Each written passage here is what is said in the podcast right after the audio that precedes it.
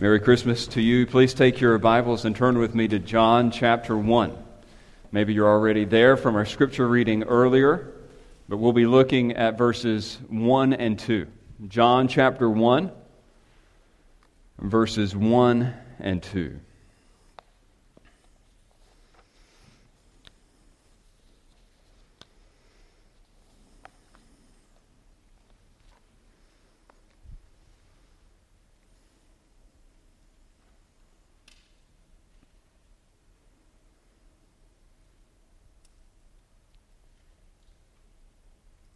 In the beginning was the Word, and the Word was with God, and the Word was God. He was in the beginning with God. I don't know about you, but I've been listening to days, when you add it all up, days worth of Christmas songs in the last month. It's been a never ending playlist. It's at the house. We put it on when we get ready. Then we transfer it to the car. And then, once I'm done with work at church, picking up the kids, it's on again. And then at dinner, we're listening to it again. So, literally, you add it up over the course of you know the 24 days we've experienced in December so far. Uh, we've added up some serious hours in Christmas listening.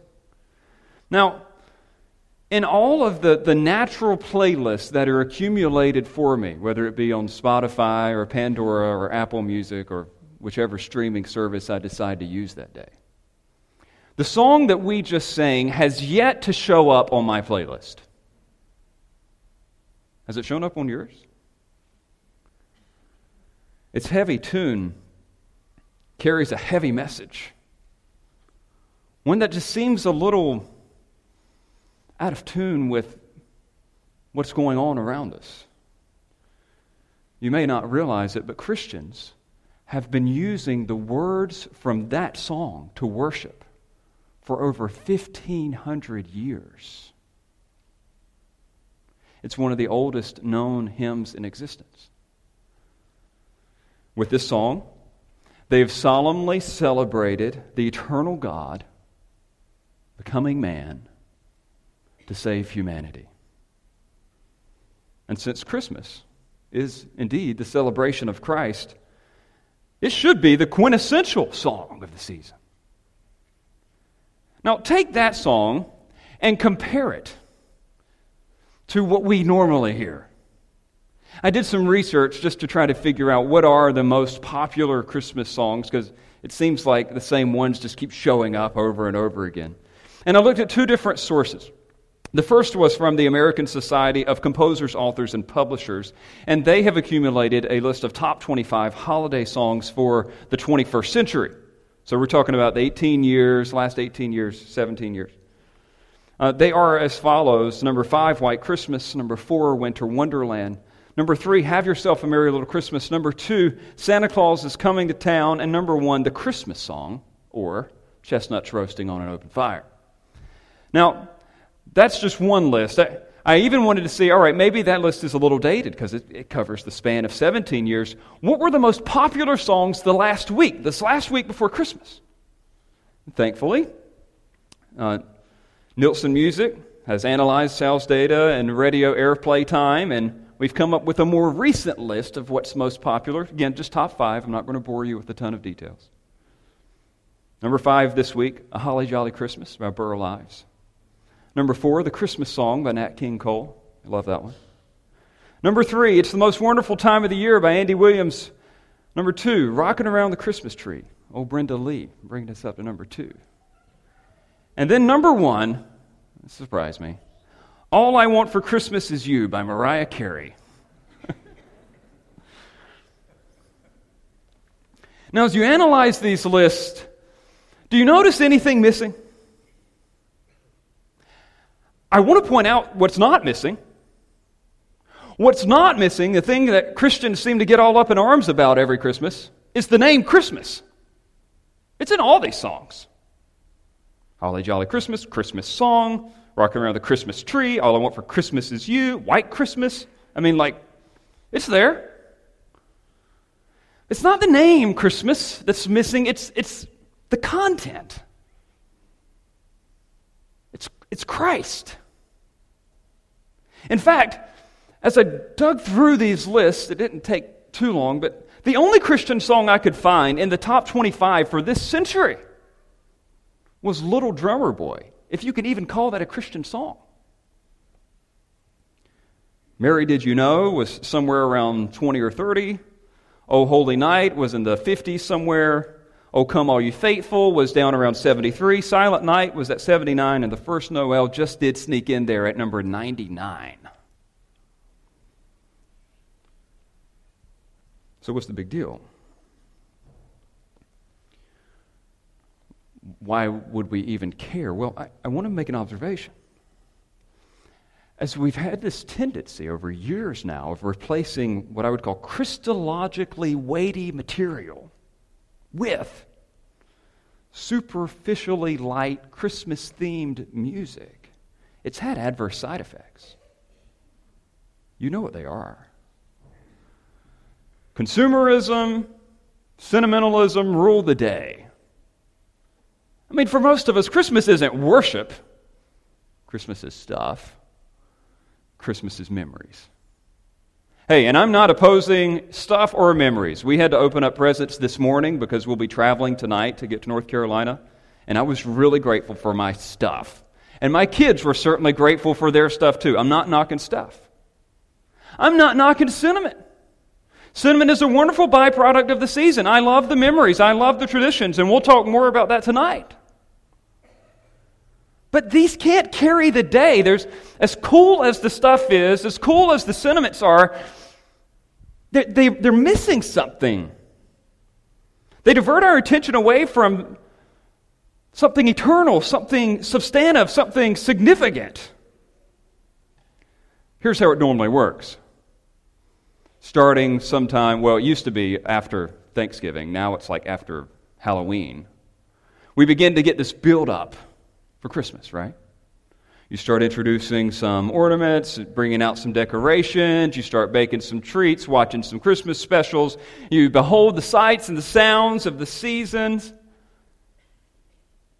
You got your playlist going. And it all culminates, at least for many of us, I know this isn't everyone's experience, especially if you're older, but for many of us, it culminates on Christmas morning.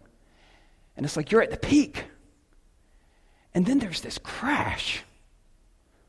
Now, maybe I'm just like Mr. Melancholy. But for me, like the saddest like few hours of any year for me was always like the afternoon of Christmas. Because I realized, oh man, it's over. Like now, we've got a dirty house. Now, we're in debt when we weren't before. Now, I feel disgusting because I've eaten so much food. Now, I'm left with my depressing thoughts about all the things that I didn't finish in the last year because the new year's coming. I mean, like, it's a horrible time. It's the Christmas high and the Christmas crash. That's what sentiment gets you, that's what stuff gets you. When what I'm trying to propose is that even when we try to mix in some healthy doses of spiritual things and moral motivations, we still come up short. It still seems like something's missing. In the end, there's a, a cheapness, a hollowness, a, a superficiality we can't shake. To quote that great theologian, Dr. Seuss. The Grinch says, or excuse me, the narrator says of the Grinch, then the Grinch thought of something he hadn't before. What if Christmas, he thought, doesn't come from a store? What if Christmas, perhaps, means a little bit more? Good question. What if it does mean more, not just than stuff? We all know that.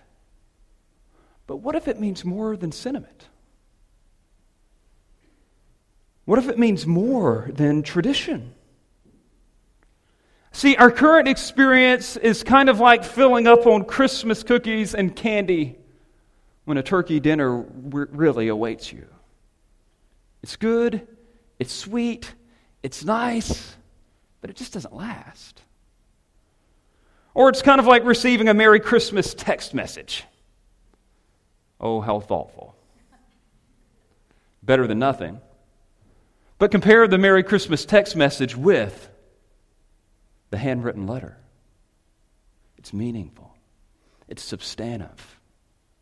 It seems to me when I sing a song, like the one we just sang, Let All Mortal Flesh Be Silent, I, am getting closer to that missing ingredient, that soul quenching stuff, whatever it is, the significance of Christmas, that the eternal God became human to save humanity. And thus, you begin to see the relevance of our text this morning. As it captures the greatness of Christmas. To, to, me, John 1, verses 1 and 2 aren't just Christmas in general, but they're like Christmas concentrate. Nobody uses it anymore, but you remember when you used to buy orange juice concentrate? And you add the water. This is, this is Christmas concentrated into two verses for us. It captures the significance of the Christ that we celebrate. And we're going to see as we look at this that we aren't merely celebrating an empty legend like a Santa Claus or an Easter bunny. John's record of the invasion of God into this world is historic. As you read through the entire book, you'll find it replete with objectivity, verifiable names, locations, and events. But that's not to say that we're merely celebrating a historical figure like George Washington or Martin Luther King Jr. or Abraham Lincoln. You see, the Christ of Christmas presented in this text transcends history. He reigns over it as eternal God. And so, John's introductory words here actually enable us to feel what's missing, that missing weight behind that which we've chosen to celebrate this season. And it accomplishes this by disclosing the identity of Jesus Christ. That's the key to capturing the significance of Christmas. It rests in understanding who it is we're actually celebrating and what He alone has accomplished. So I want to help you this morning. I want to help us all. Recapture the significance of Christmas. And I'll do this simply by pointing out three attributes of this Christ that we celebrate. Three attributes of this Christ that we celebrate. The first that I want you to notice here from these verses is that the Christ of Christmas that we celebrate exists eternally. The Christ of Christmas exists eternally. Eternally. Note again in verse 1 In the beginning was the Word. And the Word was with God, and the Word was God. And then notice again, verse 2 he was in the beginning with God. John conveyed that the Jesus who entered human history existed in eternity past. What does that sound like to you when you read John 1 1? In the beginning. In the beginning. You remember that, Genesis 1 1. He's bringing our minds back to that which preceded creation, to eternity past. He's saying that Jesus was there. He is showing him to be, to use an Aristotelian term, the first cause, the prime mover. He is the one who preceded creation. Now, we normally think this is true of the Father. It's true. God the Father did exist before creation. But here, John explicitly says that this is true of the Son. You say, well, the text says the Word. Well, when you read the entire introduction, you realize that he's just using the word as a surname for Jesus. I'll explain that more in a moment. But John gives us the real beginning of Jesus' ministry. See, normally we think of the beginning of Jesus as happening in Matthew 1 or Luke 1, right? But that's just the beginning of his earthly ministry. Or for those of you who are with us through our study in the Gospel of Mark, he says similar terminology, the beginning. But he's talking about the, the, beginning of Jesus' public ministry. So we've got his human ministry here on earth, Matthew, Luke. We've got his public ministry, Mark. And here is the true beginning of Jesus' ministry. And we realize beginning's not even a good term, it was before that. He is eternal. See, Jesus' story didn't start in Bethlehem. If that's where you think it all began, I could see why you have such a shallow understanding of Christmas. Here, John ascribes to Christ eternity. That's a feature of him. Like one of my features and yours, temporality. His eternity, and that only belongs to God. There was never a time in which He was not. Think about that for a moment. There was never a time in which He was not. Or here's another mind blowing statement that represents this test, text well. His was the only birth that was not the beginning of the life born. His was the only birth that was not the beginning of the life born. See, at Christmas, we celebrate the invasion of the eternal into our temporality, and it makes your head hurt to try to grasp it. I was delighted to discover a recent update on my iPhone.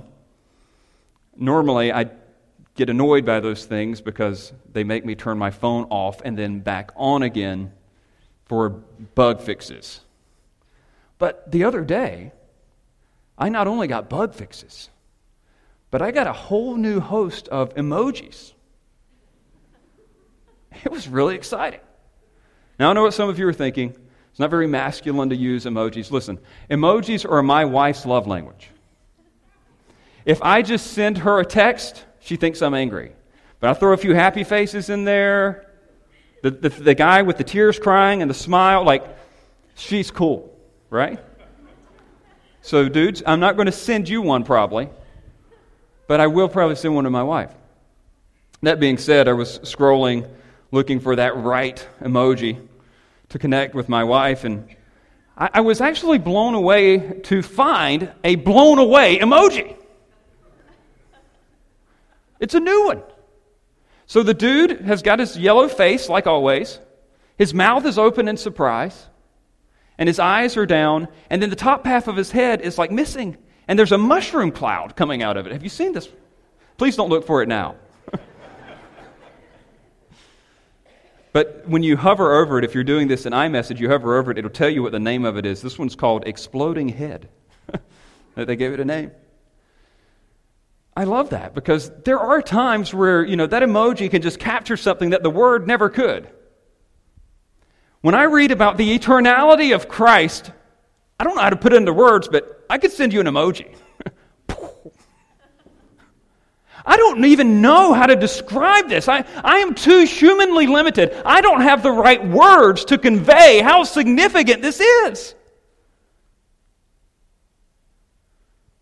The glory of his eternality makes my mind explode with this thought that not only God the Father, but God the Son never had a beginning. He simply always was.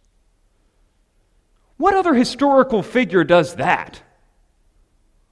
I think I've told you in times past, I'm a pretty big George Washington fan. Read several books, like to visit Mount Vernon.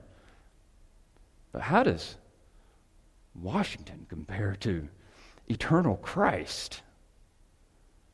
Hey, look, I love Santa Claus legends as much as the next guy. But even if I bought into the legend,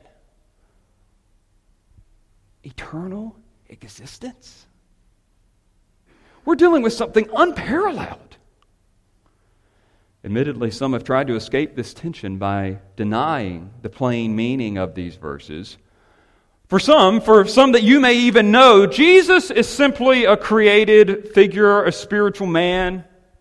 It's really kind of funny if you think about this from a secularist perspective that this guy who was born of a supposed uh, woman of ill repute, again, buying in only to the secularist interpretation a woman of ill repute, a carpenter, and then all of a sudden, like literally, t- like time splits over his birth. Like it just doesn't make any sense.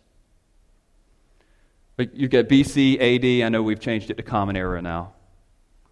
But so, somebody so normal would command such a attention for the world if it was just this human being being born.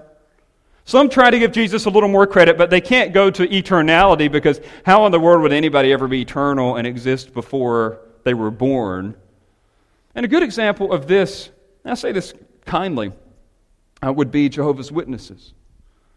If any of you know someone who belongs to that faith or claims to belong to that faith, they say that, well, Jesus actually was created. Well, actually, Jesus wasn't created. Michael the archangel was created to be the most powerful angel of all time. And through Michael the archangel, the whole world was going to be created. And then when he, Michael the archangel took on flesh, he then became Jesus of Nazareth. And then when he died on the cross, he dissipated and became Michael. It's a crazy thing, but my point is not everyone who claims to be worshiping Christ at Christmas is worshiping the Christ revealed in the Bible. This is eternal God, uncreated. The text makes it so clear because it says, look in verse 3. I know we're moving ahead. But it says, All things were made through him, and without him was not anything made that was made. How in the world could Jesus be made if literally all things were made by him, and in case you didn't get it, not anything was made without him? He says it positively and negatively. Jesus was the one that was doing it all. He was the one that was there at the beginning. You can't be creator and created. Something had to exist before. I love talking to agnostic people about that. When they said, yes, everything came from a big bang and these atoms and molecules collided with one another. Well, where did the atoms and molecules come from? Nobody would look at a book like this, pretend this was just a normal book for a moment, and say, oh, well, this just appeared. They would know that if something had to precede it. I mean, it's got a nice leather cover, it's got gold gilded pages, not real gold, just colors. I mean, it's got print, it's in order. Like nobody says this just happened. And in a similar way, we know that this world didn't just happen. Something had to be there before that. And the text clearly reveals for us this wasn't just God the Father, but God the Son himself was there before it all, bringing it all into existence. He existed eternally. And so, if you want your Christmas to mean a little more, think on this Jesus wasn't just born. 2,000 plus years ago. He existed before that. Don't dismiss this essential backstory. He was eternal God, and He came into this earth. I will explain the significance of this more in just a moment, but we need to quickly move on. If we're going to recapture the significance of Christmas, we need to recapture the significance of Christ. And to recapture the significance of Christ, we first noted that He exists eternally. But secondly, we note that he also embodies deity. So Jesus not only exists eternally, but Jesus also embodied deity. Look at those same two verses again. In the beginning was the Word, and now note this. And the Word was with God. That's one thing. And the Word was God. The Word was God. He was in the beginning with God. John unequivocally communicates that Jesus is fully God. This is the unique content of the Christian faith, by the way. This is what makes the Christian faith stand out. I, I, just want to point out, without boring everybody on Christmas Eve morning, that the grammar here is phenomenal. It's unmistakable. Many of you know that the Bible was not written in English. The Old Testament was written in Hebrew largely, portions of it are in Aramaic. The New Testament was written in Koine Greek, now a dead language, which is good because it's been frozen in time for us. We can understand it. So people will actually study this and they, they try to understand the language and then they interpret it for us. And every major Bible translation for 2,000 years has gotten this right. Uh, typically interpreting John 1 1 with something like this uh, What God was, the Word was. That's a good way to say it. Or, the Word was truly divine. No matter what you look at, I mean, people who know Greek, people who know the Bible, understand that the construction here emphasizes that the Word had all the attributes and the qualities of God, the God. The phrase expresses the idea that the Word was God and yet was distinct from the Father in the most possible way. But some people, though, have gone an errant direction on this. Now, time out for a moment. I realize that I have a lot of visitors here today, but I need to do some pastoral work. So if you're visiting, please forgive me. I'm going to do about four minutes of some theology stuff. You can check out if you like, but check back in when I'm done, okay? For those of you who normally attend here, you need to understand something. I have been facing a battle here at this church that I did not expect to fight. I never in my life would have anticipated growing up in eastern North Carolina in the Bible Belt. I just assumed that everybody would agree with me that Jesus was God. And yet I come down to Naples, Florida, and I meet some of the first people who claim to be Christians and yet also say that Jesus is not God. He is a God. So, I can't talk to all these people, but you can. You know them. Let me help you help them for a moment, okay? The reason why they would say, on the basis of John 1 1, that Jesus was a God is because, and get ready for some grammar here, there's no definite article, the, in our English language, before God in the Greek text. So you, you understand the difference between definite and indefinite. Um, I were to say a piano, that means I'm referring to any piano anywhere. When I say the piano, I'm referring to this piano. If I say a woman, I could be referring to half the people in the room. When I say the woman, I'm referring to this one here on the front row. If I say a God, I could be referring to any type of deific figure.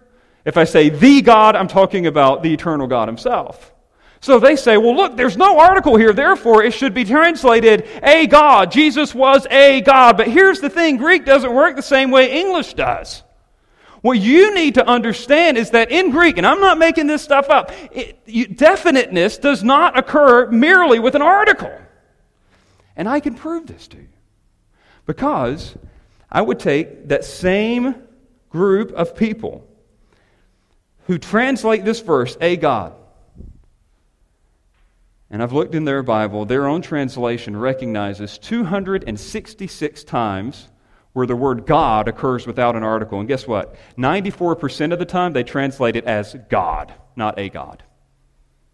94% of the time in their own Bible, they also know and recognize that you don't have to have an article to make something definite. This is talking about God. Actually, we already see it here. In the beginning was the Word. Well, notice the beginning. The beginning doesn't have an article in front of it, but we know it's talking about the beginning was the Word, and the Word was with God, and the Word was God. He was in the beginning with God. Look, here's another one. Verse 6 There was a man sent from God whose name was John. Guess what? There's no article in front of God in the Greek in verse 6. But everybody understands it. Even the New World Translation translates this God, not a God. My point to you, brothers and sisters, is that the, the languages don't work the same way, but we need to help people understand that somebody has tricked them into thinking that Jesus is not who the Bible represents him to be. The text is clear Jesus is God, just like God the Father, God the Spirit. And I can't overemphasize this. He's not only God, but he is also two distinct persons. Notice that he says not only that he was God, but that he was with God. Now, we don't need a preposition lesson here, but when I talk about somebody being with me, it kind of like uh, cuts off the possibility that they are the same as me. If I say, she's with me, well, she's not the same as me, she's just with me. She's in close association with me. Notice that he says here not only Jesus was God, but he says that he was with God. So he shares the same essence as God, but he is a different person than God. This is where we get the Christian doctrine of the Trinity. The best understanding of John's affirmations in John 1 1 then is that Jesus shared the same essence of the Father, though they differed in person. All that can be said about God can be said of Jesus. And this is why, by the way, serious hymns of Christmas repeatedly affirm this reality. That's what they're celebrating. As complex as it may seem to you, this is what Christmas is about. Hark the herald angels sing. You know that song? Listen to these lines Christ by highest heaven adored, Christ the everlasting Lord.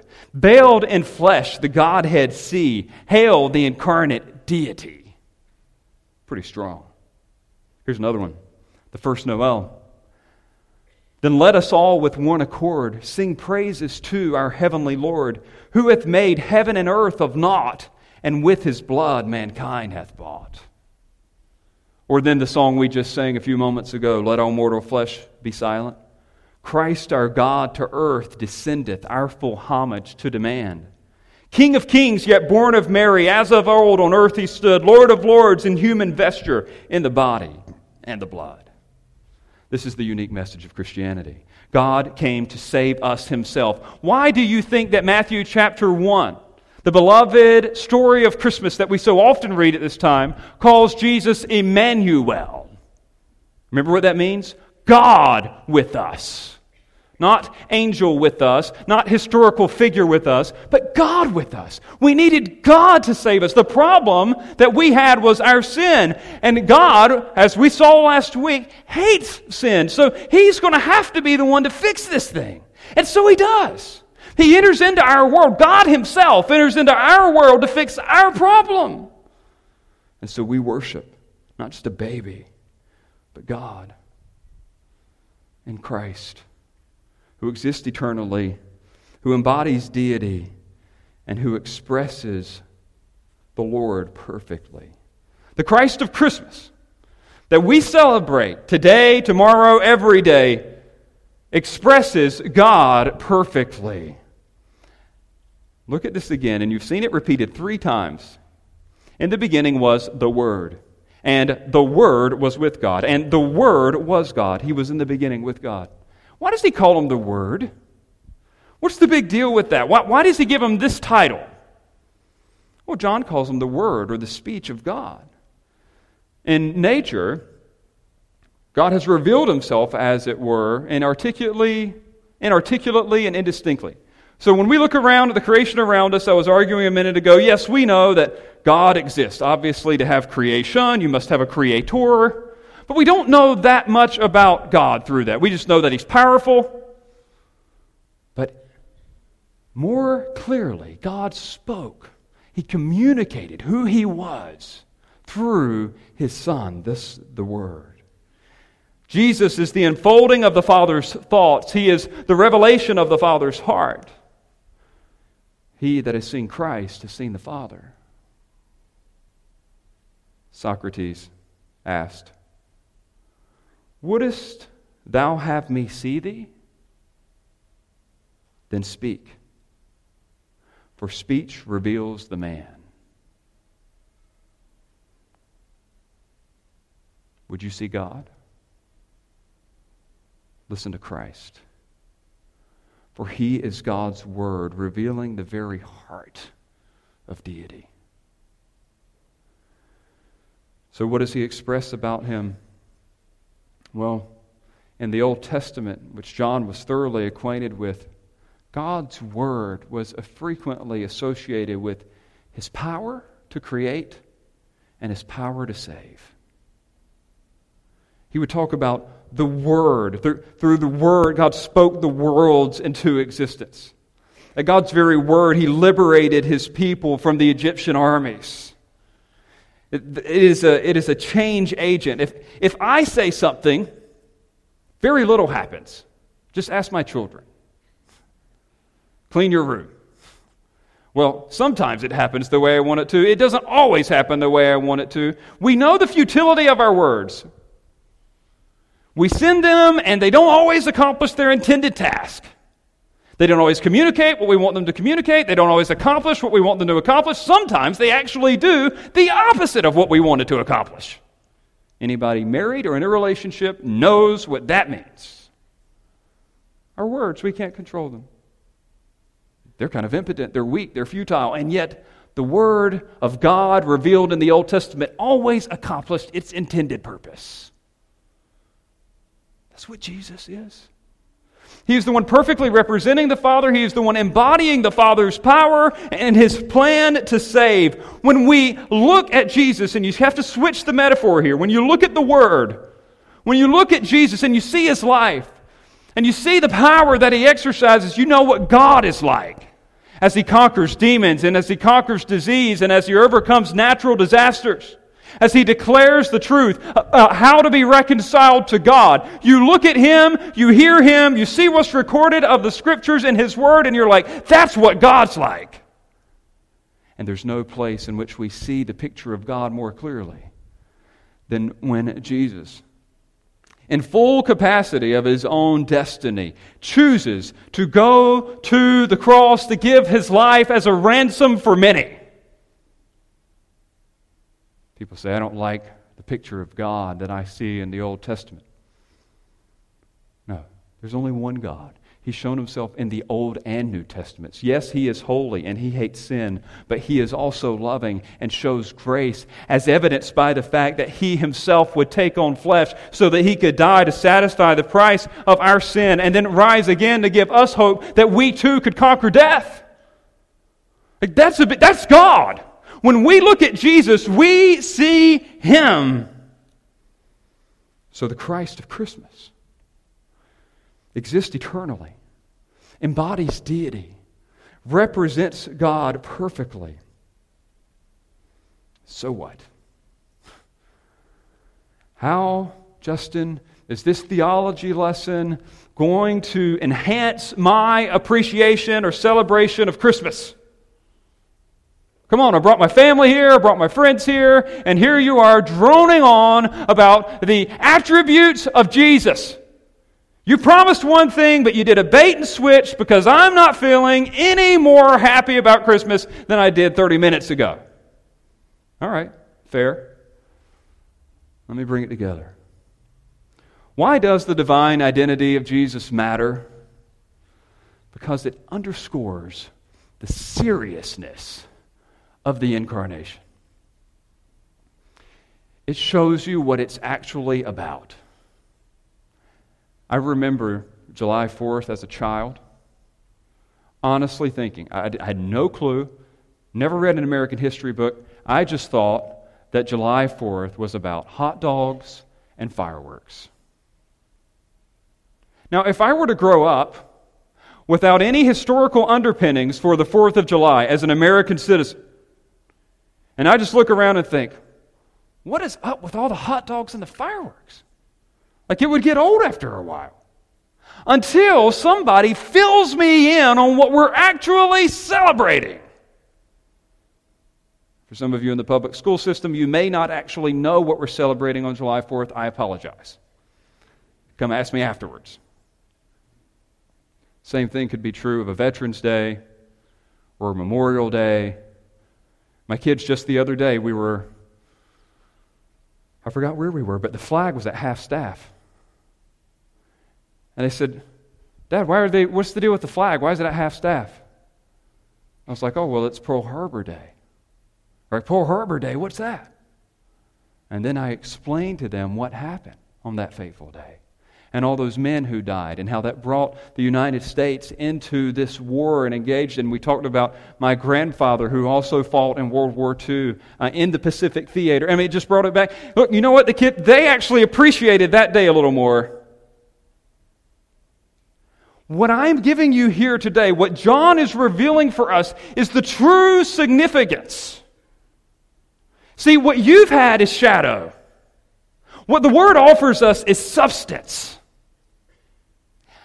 It may not look as good as the Christmas cookies, but it will satisfy you a lot longer to meditate on this Christmas in eternal, divine, God showing Christ because that's what it's about. That's why Christians chose, by the way, they chose to celebrate this. Jesus wasn't actually born on December the 25th. But we chose to recognize it. We chose to remember his incarnation. If anyone's captured this well, it was Max Lucado in his book, God Came Near. Listen to his words as we summarize this. He says, In reality, that particular moment was like none other. For through that segment of time, a spectacular thing occurred. God became man. While the creatures of earth walked unaware, divinity arrived. Heaven opened herself and placed her most precious one in a human womb. The omnipotent, in one instant, made himself breakable. He who had been spirit became pierceable. He who was larger than the universe became an embryo. And he who sustains the world with a word chose to be dependent upon the nourishment of a young girl. God as a fetus. Holiness sleeping in a womb. The creator of life being created. At Christmas God came down. Now that's significant. To recapture the significance of Christmas, I'll give you four recommendations. And just knowing how things work, knowing how I work, I need to encourage you to do something before we even get into these. Listen to them all, but only pick one. I'm giving you four. Just pick one. If you want to recapture the significance of the Christ of Christmas, first, you may need to recognize the Christ of Christmas as God. You may need to recognize the Christ of Christmas as God. Don't fall for a counterfeit Christ.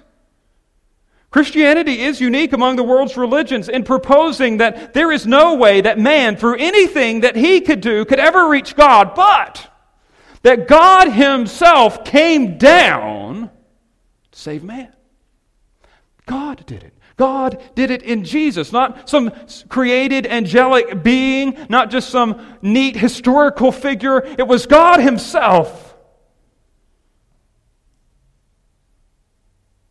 One author wrote that any lesser Christ, talking about one less than divine, if you don't recognize Jesus as fully human, fully divine, he says, their Christ might be admired, but they cannot be worshiped.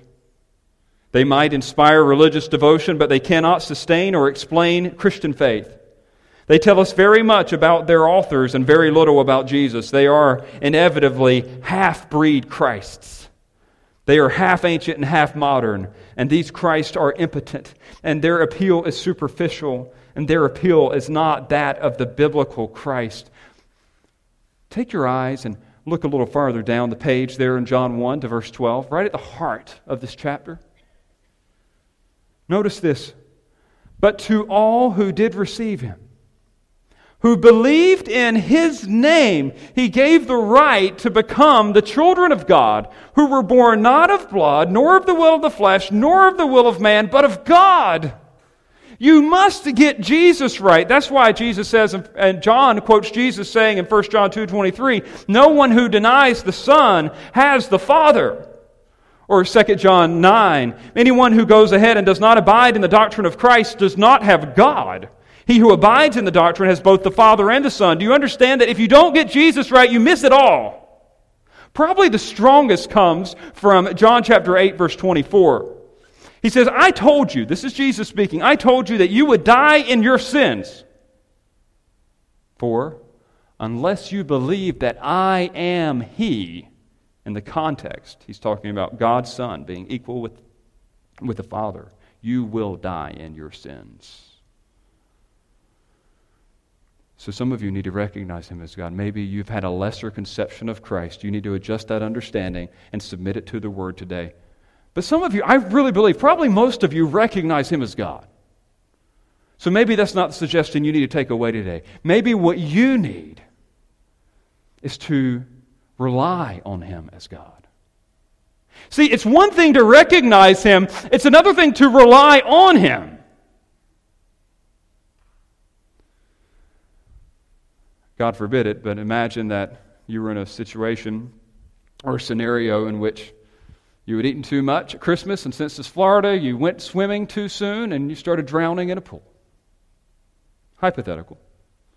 But I throw you a life raft, a little lifesaver, the ring, and you see it floating there. It is within your grasp. And you could fully understand the physical properties of a life preserver. You could totally get that its spherical shape is actually helpful for you to be able to stick an arm through and somebody be able to pull you back. You could understand that it's made of a buoyant material that stays above the water as opposed to sinks below it.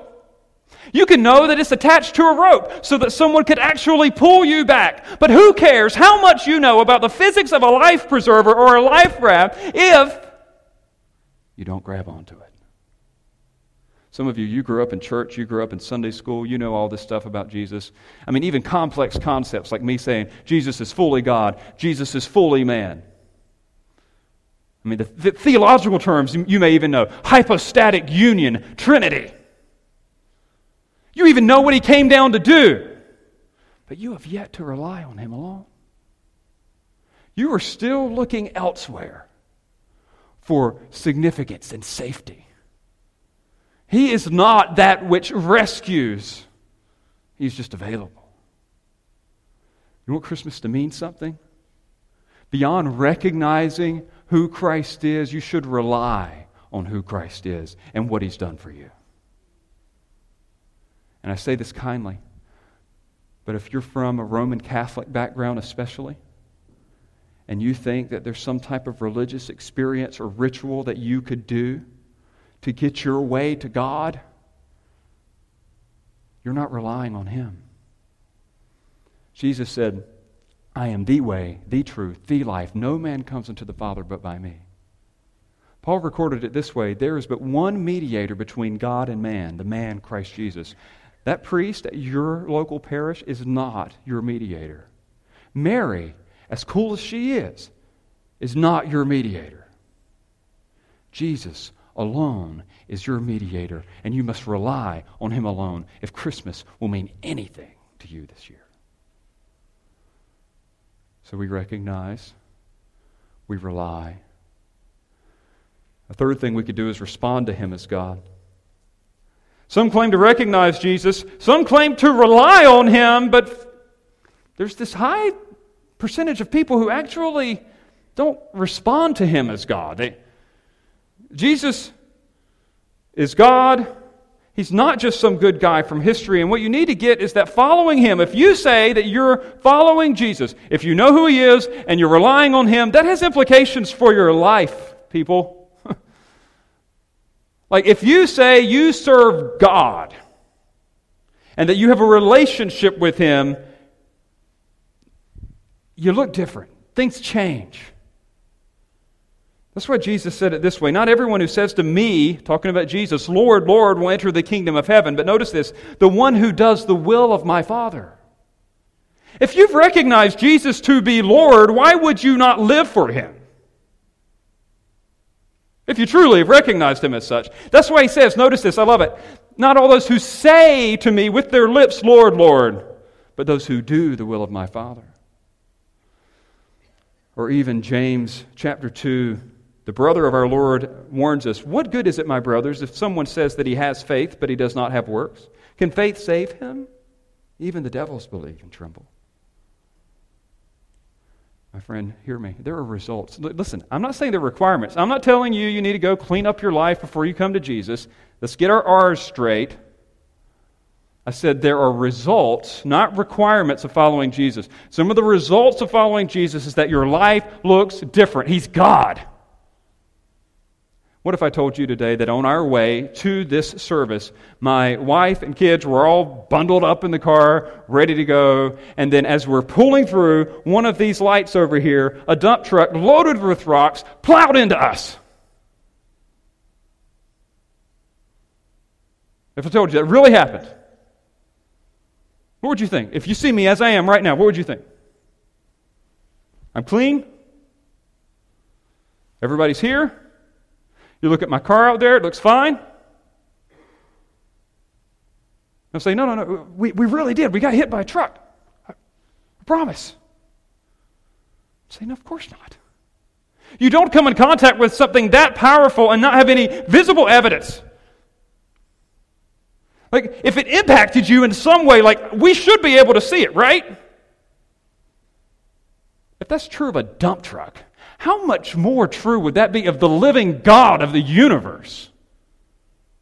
Do you get what I'm saying when I say respond to Him as God? Here's my concern. Some of you, and I say this compassionately, you may be outright deceived. Like you may just think, oh, I've had some good religious experiences in the past, and yeah, I like Jesus. I believe that He's God, and sure, I give a head nod to Him at Christmas and Easter, and I think that He's a great guy. That is not making Him Lord. That is not coming to Him, relying on Him alone. It will impact you. And, and so you say, Justin, well, what do I do? If this is me, what do I do? Look, here, here's the most practical thing I could offer you any member of this church should be willing to help you with this. If you don't know, you have questions about that, you need to see one of us. You can see me. And we'd be happy to, over the next few weeks, walk through 1 John with you and see if your life lines up with what the Bible says a believer should be. And guess what? We're not going to judge you. We're not going to condemn you. If you get to the point you're like, you know what? I don't think I really have responded to Jesus. Guess what? We're explaining how you respond to Jesus. There's no judgment. This isn't me just beating you down the, the day before Christmas. All I'm trying to say is that if we rely on Him as God, we will respond to Him as God. We will live lives that reflect the fact that He is God over our lives. And then finally, the final suggestion we need to rejoice in Him as God. You say, Justin, I heard all the stuff. I got it. I recognize Him. I rely Him. I've responded to Him. All right, maybe this is you. Just rejoice. Rejoice. This is a good day. God came down. We have been saved. And may I add that it's not just a good day, it's a good year, it's a good decade, it's a good century. We don't just celebrate the incarnation at Christmas. It's just an excuse to recognize it. But God came down, and we enjoy the benefits of His salvation on Christmas Eve and on Christmas Day. And guess what? Even at 3 o'clock in the afternoon on Christmas Day, after you've crashed from all the candy and the gifts, He still saved you. Rejoice.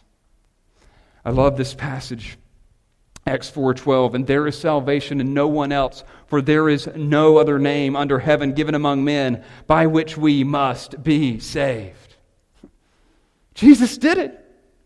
We rejoice. We rejoice in that. That's a good thing.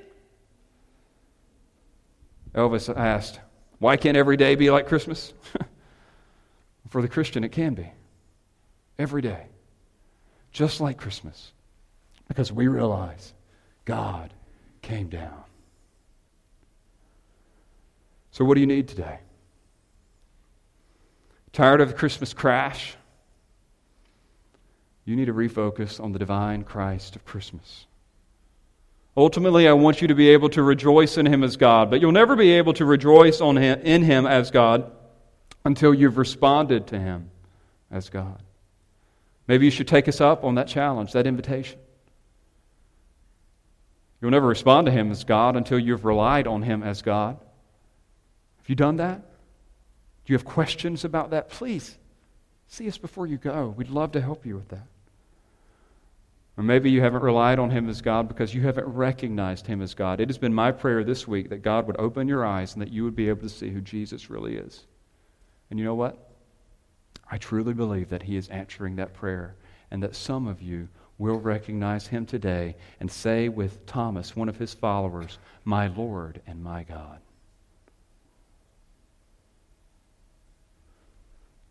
Let's celebrate the divine Christ of Christmas. Will you bow your heads with me in prayer? I want to pray for you now, and then we'll sing of this Christ. Father, I have asked, and I will ask again, that everyone in this room would recognize you in your Son? Or do you even made it clear to Peter when he confessed the same truth that flesh and blood could not make these things knowable, but only your spirit could reveal them. Only your spirit could open the eyes. So I pray that your Spirit would do that today. I pray that your Spirit would convict of sin and provide solace and relief in Christ, and that people would repent of their sin, rely on you, and respond appropriately. If there's anyone who is living a life for self and yet claiming to be a follower of you, or work in their heart today so that they could know the joy of Christmas. And may we all, not only today, but every day, celebrate what you've done for us in the person of your Son. And we ask all of this in His name. Amen.